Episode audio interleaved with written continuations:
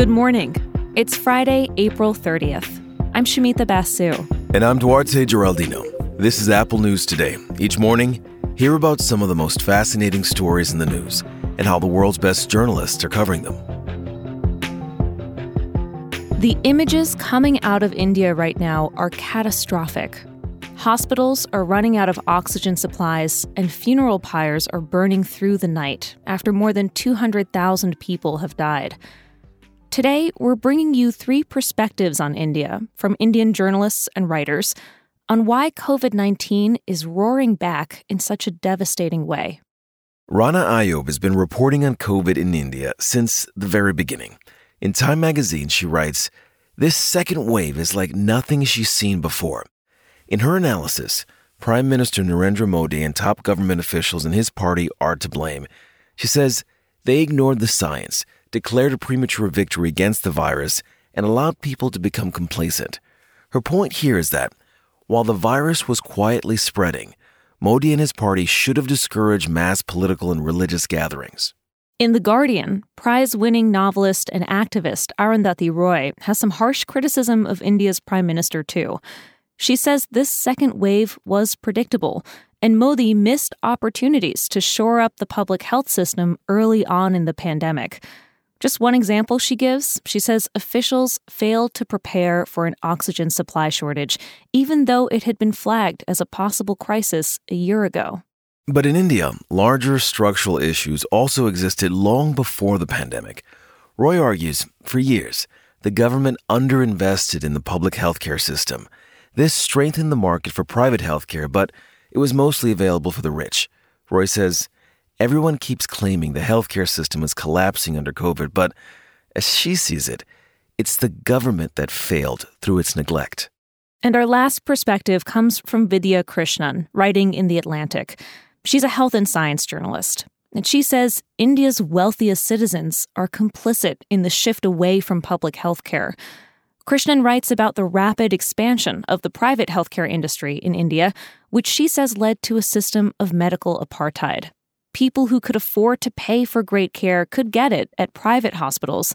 Everyone else went to poorly run state facilities. COVID 19 in India has spared no one based on class. Politicians, journalists, lawyers, and doctors, they all took to Twitter pleading for hospital beds and oxygen. Krishnan argues wealthy people ignored inadequacies in the healthcare system. Now it's failing them too. She writes The pandemic showed us no one is safe until everyone is.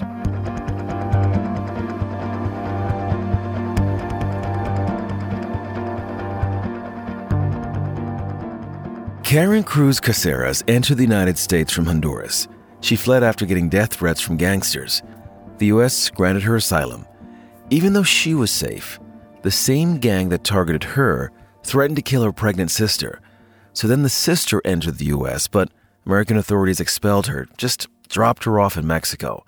And that's where a cartel quickly kidnapped her, demanded a ransom from her U.S. based family.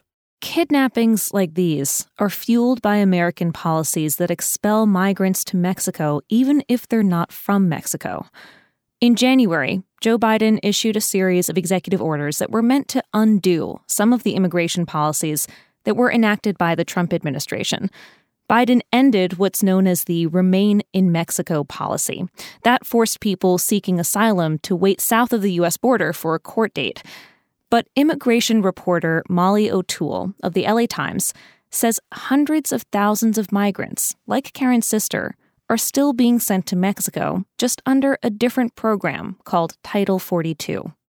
O'Toole explains the danger these expelled migrants face in Mexico contrasts strikingly with the Biden administration's pledge to make border policy more humane.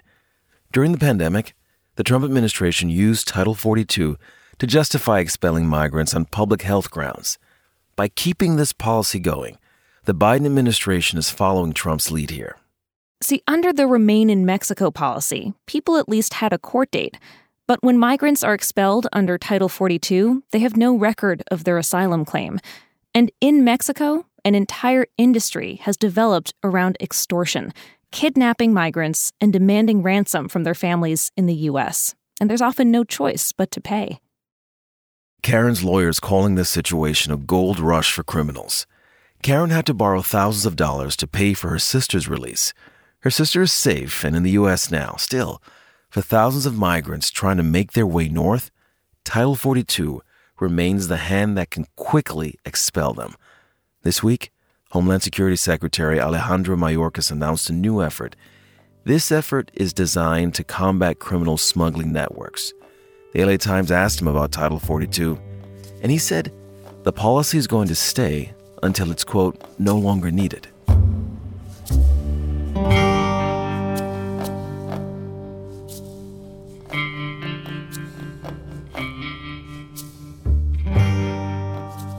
Celebrity couples break up, just like us. Except when they do it, it launches a thousand opinions about why they did and who's to blame.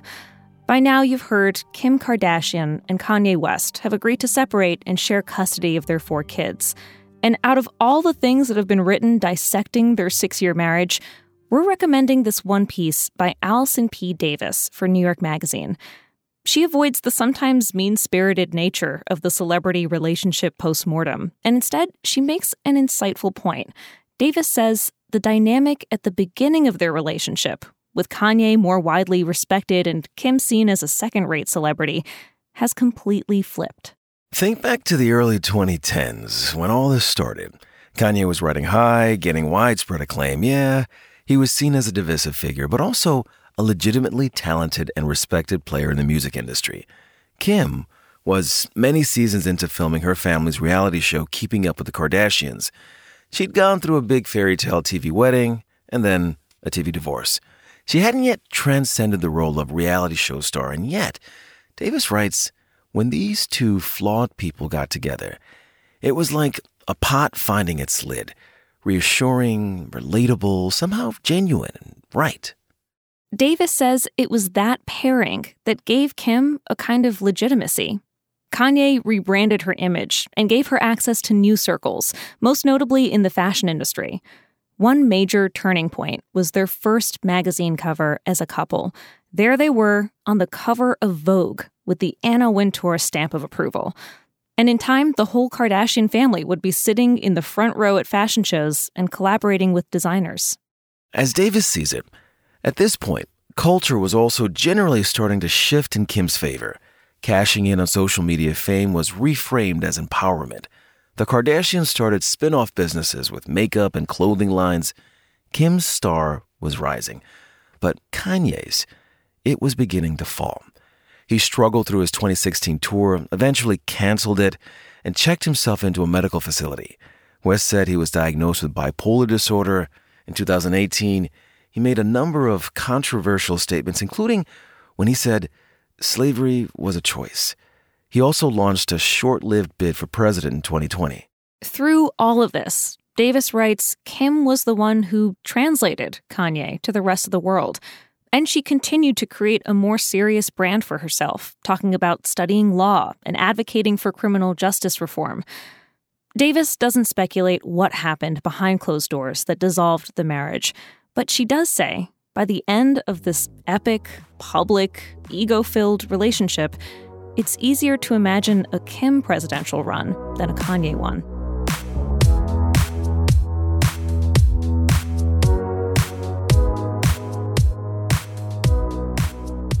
Everyone in football saw this moment coming.